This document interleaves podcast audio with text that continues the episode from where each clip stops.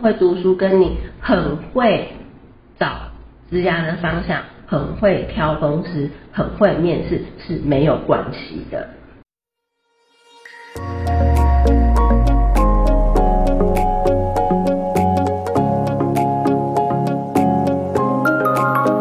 Hello，各位听众，大家好，欢迎来到福袋运来。此节目是结合嘉兴职涯先爪稳健财务军务和谐关系师的共同主持，借由真实的个案故事，让你此生福袋运来。你准备接福袋了吗？我们开始喽！各位听众，大家好，今天呢，我们的真实的个案故事呢，她是一个女性，那我们把她化名叫做呃，叫做什么名字？叫 Mary 好了，好，好，Mary 呢，其实她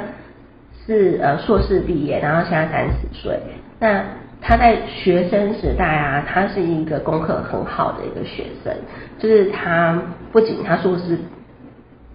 念完之后，他还再去拿另外一个硕士，所以其实他是双硕士，他拿了一个管理的硕士，又拿了一个资管的硕士。那通常我们就想，哎，那他就是。毕业之后就拿了一副好牌，对不对？可是呢，有时候你毕业之后，你觉得的好牌，有可能你因为你出牌的时候出错的时候，也可能会变成手上一副烂牌。那刚好 Mary 她就是遇到这样的状况，因为她硕士毕业之后呢，一直工作好几年，一直都很不顺。然后呢，她就想说，到底是发生了什么事情？为什么会这样呢？好，那在那个 Mary 她，我们是透过视讯的方式嘛。那 Mary 她其实她是一个，我刚刚提到很聪明，她很会读书。可是呢，其实你很会读书，跟你很会找职涯的方向，很会挑公司，很会面试是没有关系的。因为学校都没有教这些嘛，对不对？好，那所以其实他毕业的时候，他觉得说，哎，我我毕业之后应该也会跟其他同学一样，呃，都很顺利吧？结果发现根本就不是这样，他不是他在求职这一块啊，也是跌跌撞撞的，遇到不是没有面试机会，不然就是呢，面试的时候呢，被面试的被面试官打枪的挫折，然后他就觉得说，哎。我这样子就丧失了自信跟勇气，好像感觉就自己好像什么都不行。其实他也不是什么都不行，而是说他没有再去做深度的去思考，说他接下来的职方向是什么。然后还有就是，你一定要去做产业的分析跟公司的分析。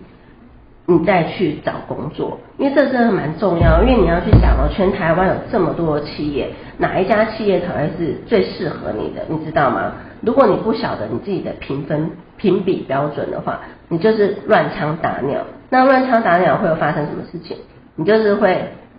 很惨嘛，对，可能会像 Mary 一样都很不顺这样子，然后还搞不清楚说自己到底问题是出现在哪里这样。所以呢，Mary 她这次来找我，她就想说，她的问题是。什么样的工作才适合我？然后履历呢？我要怎么呈现才会面试到机会？然后我到底要不要接家业？好，那其实你看哦，什么样的工作才适合我？其实你应该要问的问题是：什么样的工作我做起来才会快乐又有成就感？这个才是你要问的问题，因为这个其实你还是要从。认识自己做出发，这样子你在找工作的时候，你才会呃得心应手这样子。然后履历要怎么呈现啊，才可以获得面试机会？其实我们还是要回归到自己身上，就是你看哦，他原本 Mary 他是一副好牌，然后但是呢，如果说你的公司工作找的不顺，那就是代表说，哎，你的履历就会很难看。那他刚好像又要三十岁，他想要惨了怎么办？我现在都三十岁了，然后我的履历看起来又很难，又很难看，这样会不会增加我求职的困难度？其实是会的哦。可是如果你这时候还不赶快去把它，呃，把这个牌重新的检视一下，自己手上还有什么牌，我要怎么样去出，我最后才可以赢的话，那就太晚了。然后还有就是要不要接家业？好要不要接家业这一块啊？等一下我们会请那个俊来分享。对，然后所以呢，Ma- Mary 其实她有很多很多东西是她自己需要去做厘清，然后分析、规划还有统整的，因为她必须要把自己的强项给理清出来，然后接下来呢，然后再去做市场的调查，这样他才可以嗯走得更顺这样。那最后我们咨商完之后，他就跟我讲说山泉如果我早几年遇到你，该有多好，我就不用浪费这几年走这些冤枉路，受那么多罪。其实我觉得啊，你纵使说你现在走了很多冤枉路，或者受了很多罪，这都是一件好事。为什么呢？因为如果没有这些体验的话，你不晓得接下来这个工作才是适合你的，接下来这才是你要的这样子。所以其实我觉得我们每人生的每一个每一个体验，或者是每一个历程，它对你来讲都是一个礼物。那这个礼物呢，就是看你用什么样的角度去看它。对，就是这样子。好，那要不要接家业啊？假设说，哎，听众你们刚好也有家业可以接的话，你也可以来听一下那个俊他给你什么样的建议哦。嗯，好，因为我们也不知道他的家业是什么，我们只能够其实 Mary 他们家的家业啊是这样，因为他们家呢不是那种大公司，也不是那种中小型的公司，而是那种家庭的那种公司。嗯就是说，哎，呃，由父母啊，还有亲戚啊，大家共同组成的一个小小的呃小型企业这样子。嗯，反正不管他假，应该说就算他不是大公司，但是他也是养活一家子人嘛，对对对对所以他就是有收入嘛，有有有有，他并没有一直亏钱啊，因为他可以养活养养他，他才可以读双硕士，对所以爸爸妈妈都投入，然后亲戚也加进来，我觉得他的营收跟获利率应该是还不错。然后，所以他才考虑说，哎，我职场受挫，我到底要不要回去接家业这样？嗯，对。然后我觉得啊，因为应该说每一次的决定，因为现在三十岁了嘛，然后每一次的决定跟每一次的累积，都应该要增加自己的信心，然后可以放在研究自己，跟放在研究家业这件事情。然后因为过往啊，台湾的中小企业其实一般都用书审哦，所以其实讲真的，我我如果我讲到资产负债表、讲损益表、讲现金流量表，很多老板都会说，哎，会计跟我一动不准，为什么？因为所有事情都在他脑袋里面，因为那边都只是记录，然后呢简单记，然后给那个国家看的而已。那我要提哦，所以如果我们先不要管这些报表，因为就算是有的话，其实我们我也觉得它应该不是正确的。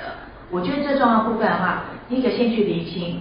股东结构，然后股本的比率，就是说，诶，谁占大股，谁占小股？因为如果营收进公司的话呢，那个完全是按照那个比出资比例来来来来分配的，这是几类，这是一个。然后另外一部分的话呢，就是说客户是谁，我们卖给谁，然后呢，成本就进货的供应商是谁，这时候我们就会知道说，这个本身来讲的话呢，我们产品主要竞争力又是什么？然后我们来解释我们的成本那个成本，然后我们就会知道说，我们过去啊、它可以它可以去找过去的，过去历年来最大的营收是什么时候？为什么会有最大的营收？还有最惨的状况是什么？然后为什么？我们要去找出我们能够努力的，属于那种天灾人祸的部分的话呢，那那那就那就没办法了，除非我们能够看得更准。然后另外一个部分的话呢，也就是我产品的主要竞争力，然后我的竞争者是谁？我觉得这几个部分的话，其实都先要先把它抓出来，然后研究出来。很多东西的话呢，在做的过程当中，我们就越来越清楚。比如说这家公司，对成本啊，成本，然后它到底会多少？有哪有哪些哪些属于它的开发费用、应酬费用？这样我们就会知道说，成本不是不是本身那个商品的费用，还包含那个整个管销。有些爸爸妈妈他们可能没有记那么清楚，账上没有记那么清楚，可是问他就知道，他就会说，屋啊，他请人家吃饭啊，他开车去啊，会有会有嗯。可能会有销毁的东西，会是会会是会有消耗的，其实那些都成本，很多东西是要静下来，好好请教爸爸妈妈，还包含亲戚的，这些东西把它书面化记录起来，你就可以得到自己想要做的现在的资产负债，过去一年的呃损益，然后甚至慢慢的话，有些数字说完话呢，我们就可以评估他未来的状况。或许这看一看、听一听、想一想之后，就觉得，咦，其实家业好像没有自己想象中那么差，而且把自己过去被栽培、被培养那双硕士的能力跟观察力放进来，他有可能会走出不一样的道路。觉得也是这样。嗯，对，所以所以其实啊，像这个个案 Mary 啊，他要去评估的其实是两条路，一条就是说他接下来的职涯，假设说他要投投入在呃当员工的话，他要怎么样去布局他的未来，他会走得更顺，然后或者是说他到底要不要接家业，其实他有两个选项嘛，所以他要自己去想说，嗯她现在三十岁。那如果是四十岁的时候，他投资十年，一个是当员工，一个是接家业，他哪一个他会过得比较好？对，那那其实啊，为什么他会一副好牌打成哩哩啦啦这样子，变成好像不晓得要怎么出牌了？那反正可能你看到有些人，他反而是毕业的时候是一副烂牌，可是他却过了五年之后，他把他人他过得很好，为什么会这样呢？我们请师德来讲一下。好，我想大概先简单的说明一下，因为其实现在如果呃三十岁的伙伴，那你大概是一九九零呃这个前后出生的，那一般我们来说呃九零后的话，一般我们呃就是称为历世代。那历世代伙伴其实很重要一点哦，就是呃呃因为身处在一个不同年代，所以大家在职场上的心境来说的话，其实大家要找的是的你喜欢或者说你有热情的这件事情哦。但问题来了。大部分的伙伴其实并不知道自己的内在热情想要做什么，那所以你在工作过程中，你就常常觉得缺了缺了一个一个东西，或缺了一个感觉。那缺了一个东西我感觉，这个其实是我们的 passion 热情，因为你所做做的工作其实就会有点很自私化，每天上班下班，但你不知道为何而做。哦，所以你做久的话，你当然就觉得怪怪的，或者说职场的文化，或者说职场的氛围又不是太友善的时候，你当然就会选择离职。所以在这种情之下，像这种情境之下的话，其实我们就会常常一直换工作。所以呃，从第一点来说的话，你就要开始去理解到底你的热情是什么。那怎么样去理解你热情，去找到你热情？其实就是像刚刚 Sandra 讲，比如说我们要开始认识我们自己哦。那大部分的伙伴可能在从小到大，其实我们都没有一个时间点来认识自己。那其实，在职场，如果你已经大概呃这五年了以后，那你可能有一些积蓄哦，我会建议就是说，你可能也可以上一些课程哦，来去理解自己，或参加一些活动哦，去认识我是谁这件事情。因为你唯有知道我是谁的时候，你才能真正找到你自己的培训的热情啊。这时候说真的，你不会因为被钱而驱动去做某些事情。当然，钱还是很重要，可是你比较不会因为讲究某些东西而失去自己的自由。哦，这是第一个部分。那我想在这个案例来说的话，第二个部分的话，因为呃，我想这个这个这个 Mary 她其实是蛮有能力的，然后呃，既然可以考到硕士、双硕士这部分哦，那可能有个东西他可能没有就是察觉到，就是我们讲的觉察这件事情哦。因为有时候我们在在职场上来说的话，可能就是因为呃一时的不喜欢、不习惯，或者说职场。因为关系而离职哦，那这种情境下的话，其实如果我们都没有想说，哎，到底这份工作哦，我们可以给我们带来什么样的礼物或收获的时候，其实那这半年或这这段时间的这个求职，他们说，呃，我们的收获就很少。为什么？因为其实基本上来说，如果我们一个职场如果呃半年就离职，有时候我们还不了解这个职场的这个生态。它整体的脉络我们还不是很清楚。那第二个部分的话，因为我们又没有带着觉察去觉察到底呃这个情境啊，它带给给我们怎样的体悟哦，所以在这两个情境之下的话，其实某种程度来说的话，呃，我们如果一直换工作，其实它的呃它的这个时间成本其实是很高的哦，所以还有我们的这个呃累积哦，就像现在来讲，就是说呃那我们的这个资历其实也会不是那么好看哦。那当然，一个部分是呃，因为像我个人来说，我我是跨了大概快七个领域啊，那每一个领域其实基本上都是有大概两年的时间哦。那这样情况下的话，虽然我做过银行啊、保险啊、啊自然医学啊，后国小的老师啊、工程师哦，跨过蛮多领域的。那虽然这些领域其实都不相干，但很重要一点是说，我们怎么样在每个的领域中，我们去体会、去觉察，到底这个领域中，呃，有没有什么东西是我们值得拿出来，然后的打磨，可以带来下一个阶段的这部分，而不是重新的这个，只是哦，我离职了以后就把所有东西都还回去，哦，所以每一个职场或每一个位置或每一个的经历，它一定有我们可以去学习的，但重点来了，我们有没有真的去观察到说，哎，到底他又会给我们什么礼物？哦，所以在某程度来说的话，不要假设说我们只是呃很多时候都是因为外境而迫使我们离职，哦，我们都是这样以为的话，那这样子其实会有点可惜。哦，所以更深层的部分的话，不妨如果有伙伴你在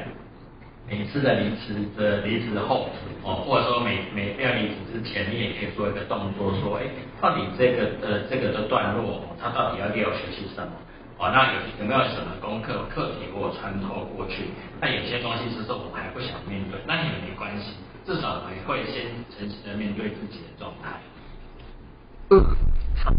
那公司的他讲的很好，就是说你要诚实的面对自己的状态。什么叫诚实？就是说，假设说，哎，你现在在找工作，那我我我可以感受到，哦，好，你很。你你你一定会有一个找工作的压力，可是问题是啊，你不要因为那个压力，然后就随便乱找，因为你知道吗？就是你乱找，你你去了一家公司，如果那家公司不适合你，你反而是折磨自己，然后你还要再重新再重启求职的循环，因为 Mary 她就是这样，他他前面没有先想的很透彻，然后他就是开始乱，就是有一点是。呃，病急乱投医，就随便就想说，哎，反正谁谁录取我，我就去了。结果去了之后发现，哎，怎么跟我想象的不一样？因为一定跟你想象不一样，因为你根本就没有想清楚啊。所以你就你就是去了那边，然后去了那边，你就会发现，哎，这好像也不适合我，我好像也做不好。然后你反而就是更没有信心，然后更失落，然后整个就觉得怎么办？我三十岁了，怎么会这样子？所以其实我一直觉得说，你一定要有自己的求职策略，这很重要。就是你要先知道说我自己定位在哪里。那所什么叫定位？就是说你一定要对自己够了解。你你也不见到非常了解，但是你一定要知道你自己是谁嘛。像是的刚刚讲了，你要知道你是谁，然后你做什么样的事情，你会感觉到你活着，知道吗？不是不是这样啊，我就是每天这样朝九晚五去上班，你会觉得自己。活活着，然后觉得很开心。我做这件事情让我觉得很有活力啊，或者是觉得我就是很有动力。然后再的话，就是你会想要继续学习这个领域的东西。那这其实都是一种征兆，你要把那些征兆把它